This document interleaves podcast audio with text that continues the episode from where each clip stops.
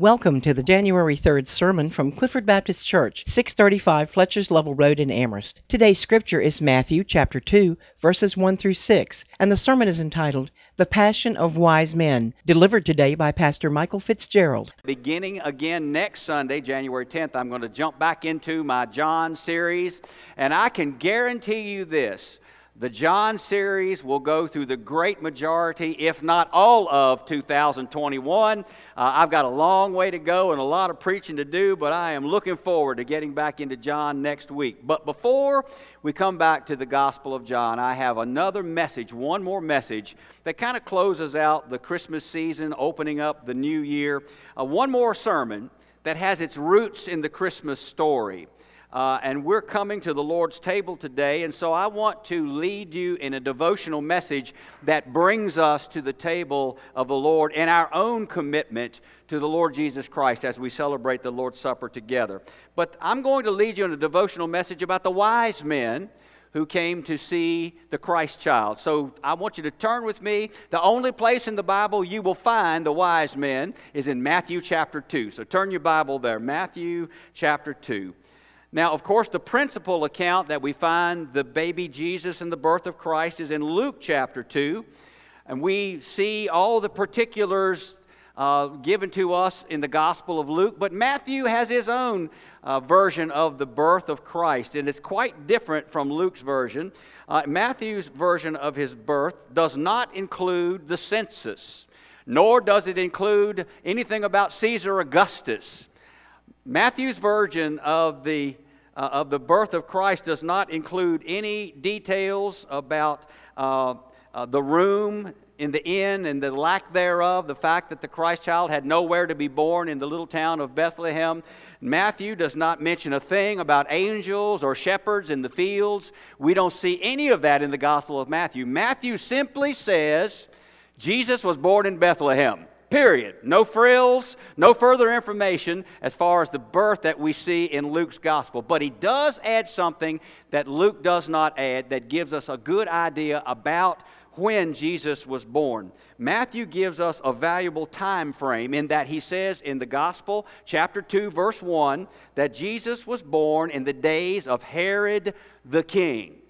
Well, that gives us a time frame of when Jesus was born because Herod was ruler uh, from 37 BC through 4 AD. So 40, 41 years, Herod the king was ruler. Now let's get the government straight here in Jesus' day. Luke mentions Caesar Augustus. Caesar Augustus was the ruler of the entire Roman Empire. He is the one who could make a law as like a census and forced the entire population of the Roman Empire, the inhabited, civilized portion of the world, Caesar Augustus could make all of the inhabited world move to their home cities as Joseph and Mary went to Bethlehem. So Caesar Augustus was the powerful ruler of the entire Roman Empire. His word was law, and he could move the people of the entire empire. Herod the king was subservient to uh, to Caesar Augustus. He ruled a much smaller section of the empire. He ruled the little section of Judea, 37 BC to 4 AD. Now, Herod the king was a wicked, lost, jealous man. In fact, he guarded his throne in Judea so well that he would murder his own family members who tried to get the throne away from him or who charged against him as the ruler of Judea. He was not above murdering his own family members in, in order to protect his kingship in Judea. Herod the Great was a wicked man. With that bit of information, as Herod was guarding his little throne in Judea, let's look at Matthew's Gospel, chapter 2, verses 1 through 6 today, as we see the table set for, uh, for a devotion uh, that leads us to the Lord's Supper. Hear these words then Matthew chapter 2, look at verse 1. Now, when Jesus was born in Bethlehem of Judea, in the days of Herod the king, behold, there came wise men from the east to Jerusalem, saying, Where is he that is born king of the Jews? For we have seen his star in the east and are come to worship him. When Herod the king had heard these things, he was troubled and all Jerusalem with him. And when he had gathered all the chief priests and scribes of the people together, he demanded of them where Christ should be born. And they said unto him, In Bethlehem of Judea, for thus it is written by the prophet, that, And thou, Bethlehem, in the land of Judah, art not the least among the princes of Judah, for out of thee shall come a governor that shall rule my people Israel. Now, while the story continues on, I want to encapsulate it in this, these six verses for our devotion today. So, the wise men enter Scripture here. It's the only place that you will find them. But they lived in the far, far east of Bethlehem and far east of Jerusalem in Judea.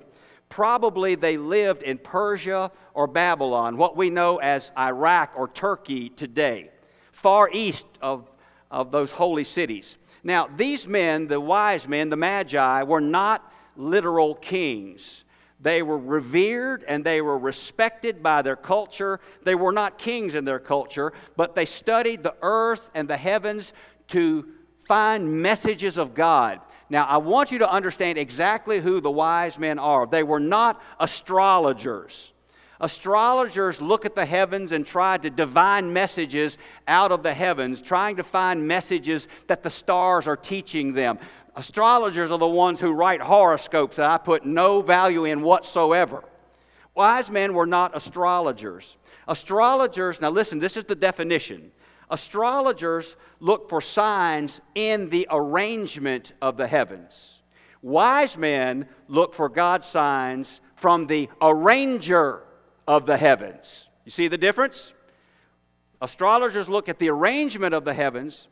Wise men are looking at the arranger of the heavens. They're looking for God's word, God's signs, God's messages in the heavens. So these wise men, these magi, were seeking God with all of their heart, and they were very revered within their culture. Now, probably through a series of nights, they had witnessed this unusual star and they were beginning to interpret this star having a divine message of God. The star was in their western sky. So they lived in the east, but they saw the star in the west. They came to the conclusion that a king had been born over there in the western region, and they were directed by God to seek out that king and to find him.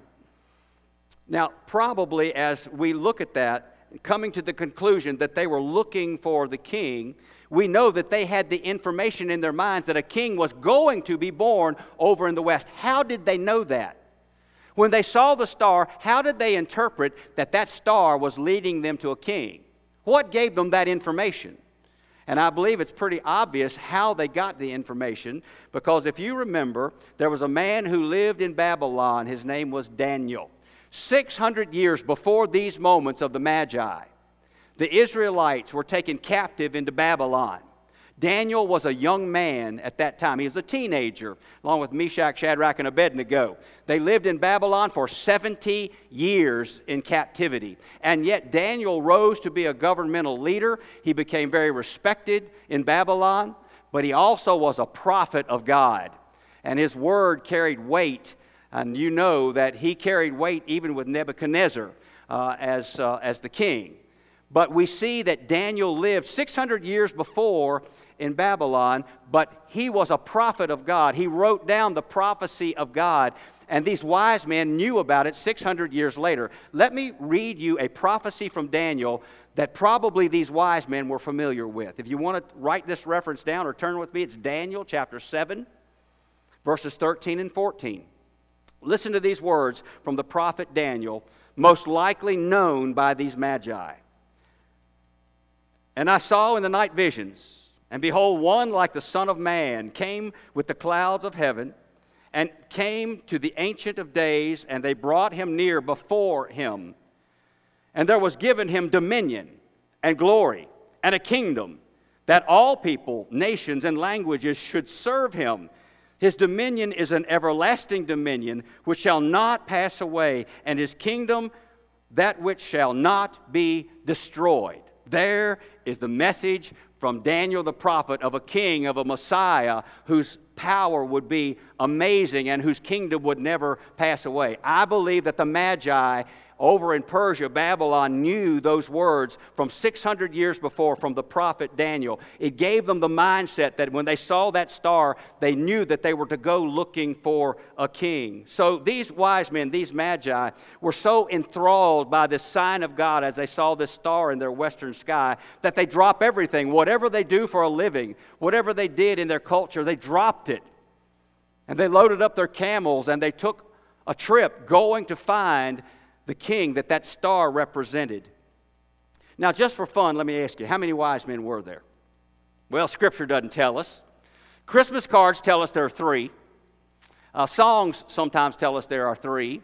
And of course, we come to that conclusion because they brought three gifts, so one apiece. But many theologians, conservative theologians especially, believe that there were more than three. I believe there were more than three. There may have been a dozen, there may have been a hundred, there may have been more than that. But why do I think there were more than three? Because Scripture tells us that when this troop of wise men coming from the east get into Jerusalem, they begin asking on the streets where the king had been born. And it says that Jerusalem got stirred up. And the stirring in Jerusalem got so much that it caught Herod's attention and he got stirred up. I don't know that three guys on the street could completely do that. So I believe there were more magi than the three. We'll find that out when we get to heaven. You might come to me in heaven one day and say, There were only three, Mike. You said it was more than three. Well, I don't know that for sure, but that's my, that's my guess looking at Scripture today. But as we look at these wise men and this troop of wise men, magi, coming into Jerusalem, they're traveling from the east, coming westward, probably somewhere more than 500 miles, depending on where they lived, Babylon or Persia.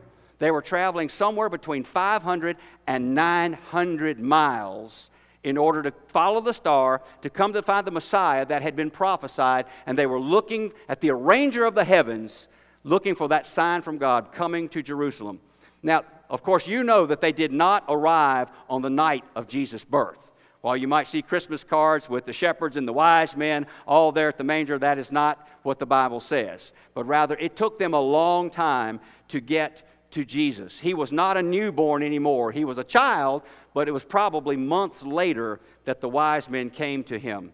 So, as we look at that picture that unfolds with, for us with Scripture, there's something that's interesting that begins to unfold for me within this Scripture as well. It makes it so interesting. After weeks of grueling travel, they finally get to the vicinity of the star. They finally get to Jerusalem. And they begin asking people on the street about a newborn king, and confusion starts to set out. And Jerusalem, as a city, gets stirred up with these men asking where the king is. And old Herod, the, neck, the hairs on his neck begin to, to rise up, and sweat breaks out on his brow because he begins to believe that his throne was going to be challenged by a new king. So, what happens? What was Herod's first act? When he believed there was a new king maybe out there ready to take his throne. Well, Herod's first act is recorded in Matthew chapter 2, verse 4, and it says that he calls in all the learned Jewish teachers of the Bible. He calls in all of these doctors of theology who know what we know as the Old Testament, and they know it through and through. And he, it, Scripture tells us that he asks them, and he doesn't simply ask them. Scripture says that he demanded of them to know where this birth was taking place. Where will the Messiah be born? Now, the word demanded in Greek means that he did more than simply ask the question. He put them under extreme pressure.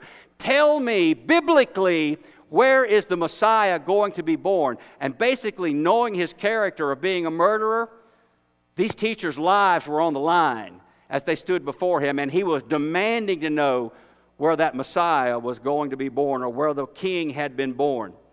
But these learned men of the Bible immediately know the answer. They have no qualm about where the Messiah was going to be born. They quote to him Micah chapter 5, verse 2 of the Old Testament, that the newborn king would be in Bethlehem. That's what the Bible says. That's what prophecy sets forth for us, that he would be born in Bethlehem. Now, I want you to take note of this while these men had traveled a minimum of 500 miles to come to find the Messiah. Bethlehem was only five miles away from Jerusalem. In terms of the day, walking most, it was just a few steps from Jerusalem, five miles away. Now, to me, here's where an interesting, amazing situation sets up. The wise men travel some 500 plus miles on lumbering camels for weeks in all kinds of weather to come to see the Christ child. And the word that I have in my mind that pictures the wise men is the word passion. They had a passion to find where the Messiah had been born. They had a passion to see him. They had a passion to know him, to worship him, to present him with gifts. On the other hand, it seems that the Bible scholars in Jerusalem did not get excited enough to go five miles. Now, Gwen reminded me, and I think that's true, there was probably some fear if they were to travel, knowing the way King Herod felt about a, a new Messiah. But they had no plans whatsoever to leave Jerusalem, to travel to Bethlehem, to find the king that had been prophesied in their own Bible. They had no desire to find him. The Gospels do not give us one shred of, inf- of, evidence that the preachers of Jerusalem cared enough to walk five miles to go to see the king. Here, the wise men had traveled 500 miles. The teachers of the law, the preachers of Jerusalem, wouldn't go five miles to see the king. They were comfortable, they were complacent, they had very little interest, and rather than seek their God, rather than seek the one who had prophesied the Messiah, they chose to stay home. They chose not to go. There's no evidence in the Bible that they took one step toward Bethlehem. Don't you think that's odd? That Scripture teaches us about these two groups of men who were dedicated to God. One group traveled at least 500 miles to come see Jesus. One group wouldn't walk five miles to see Jesus. One group had a passion to worship him. One group seemed like they couldn't care less about worshiping him. They had the information, but they had no charge in their heart to go visit him, to see him. Well, what does that say to us believers? As we compare these two groups, the Magi, and the preachers, teachers of Jerusalem, what does that say to us as we're poised to take the Lord's Supper today? Well, I think it brings you and me to a decision. It brings us to a crossroad about what we're going to do with this new year ahead of us, 2021. We don't know what lies ahead of us. I have no idea what's going to happen to masks in 2021. We don't know the future. God knows every minute of the future. Amen. So we follow him. We are to follow him step by step in the ways that he leads us in this new year. And I think we step into 2021, we have to make a decision. When I come into this year, am I going to be lukewarm or am I going to be passionate about the Savior I serve, the Savior who loves me? the Savior to whom I have given my life and my heart? Will I be lukewarm or will I be passionate about the way that I worship Him and love Him in this year to come? Lukewarm people are very content to be sporadic about church. Lukewarm people are content to skip reading the Bible. Don't worry too much about prayer. Get around to it when I can, but they skip it very easily. Lukewarm people say, let somebody else do the ministry of the church. I'm comfortable with where I'm sitting right now. I'm comfortable with not being a part of the ministry of the church. That's lukewarm. When you don't care about the ministry of the church so that somebody else will have to take your place. Lukewarm people are content to be comfortable. I'll see Jesus another time. I'll do ministry another time, another day. But right now, I'm not going to walk to do that. Will we walk into 2021 rather as passionate for the Lord Jesus Christ? People who want to worship Him, people who desire to follow the footsteps of Jesus wherever He would take us. We'll follow His will, even when it calls us into sacrifice, even when it calls us to step out of our comfort box and our comfort zone, to step out and do something that we've never done for Him before? Will, be, we, will we be ready and willing to sacrifice in some way for Him in this year to come? To do something for Him that He calls us to that we've never done before, will we be willing, willing to take that on? Will we step into that task? People of passion will live for Jesus Christ in public. It's easy to live for Him here. It's easy to live for Him in the bubble of God's people, but the question is will we live for Him out there in the real world where the lost people are? Will we live for Him out there as a representative, as a, as a witness, so others can come to know Jesus through our lives, through our witness, through our testimony? That's passion when we're willing to take Jesus into our world, our work world, our school world, our social world. Will we take Jesus with us? That's passion. That's willingness to serve Him no matter what. Will we travel the extra mile to do what He calls us to do? The Magi traveled the extra miles to find the Christ. Will we travel the extra mile, as Jesus said, that we might be a minister for Him? Will we be active in reaching others? I ask that individually as Christians here, as believers here, but will we be active as a church, as the body of Christ, to reach the lost? That's why God has planted us here that we might be the outreach arm of Jesus Christ into a world to reach the lost. If we lose that as a goal of the church, we've lost our passion as the church. We're here to reach our community, to reach our world, that they may know Jesus as Lord and Savior. You see, the, the story of the wise men is not just this cute little story that's inserted in the world about a, about a group of guys who bring presents to Jesus. If that's the way you viewed the wise men, you've wasted the word. But God has allowed this account of the wise men to be inserted into His Word to show us the passion of following Jesus Christ at all cost. This is the earliest example of that passion to come to Him, to find Him, to know Him, to worship Him. So, as we look at the wise men, we're looking at men who have a passion for Christ. And that's what the Lord's Supper is all about. Look, the Lord's Supper really has two sides to it. First of all, we acknowledge in thanksgiving that Jesus had a passion to save us. Jesus Christ laid aside his robes of glory in heaven. He emptied himself of that glory and he stepped down to this old, sinful, dirty earth and he was born and laid in a manger, and he lived 33 years as the perfect, sinless Lamb of God. And he went to the cross and shed his blood and his body broken for us that we might be forgiven of our sin. He did for us what we cannot do for ourselves. And he rose from the grave on the third day that we might be promised eternal life. Jesus had a passion for you and me to save us, to love us, to keep us. But the question now is posed to us by the Lord's Supper do we have a passion for him? Will we give our all for Him? Will we lay down our will and take up His will? Will we follow in the footsteps of Christ every day of this year to come? The Lord's Supper brings us to the point of saying, Lord, I will worship you, I will serve you, I will represent you above all else in this world. In 2021, I will belong to you, and I will be your witness, and I will be your representative in this world. The Lord's Supper brings us to that commitment as we celebrated in just a few moments. We'll be challenged with that commitment. I'm not challenging you, I'm challenging us. And I'm right along with you in that. But before we celebrate the Lord's Supper, I have an invitation. This invitation needs to be spoken before every group I stand with. And the invitation is this if you are here in this sanctuary today, or you're streaming with us today, or you're in a parking lot listening on an FM signal, and you've never given your heart to Jesus Christ as your Lord and your Savior. You've never opened up your heart to Him and said, Lord Jesus, I believe that you came for me with a passion to save me and love me.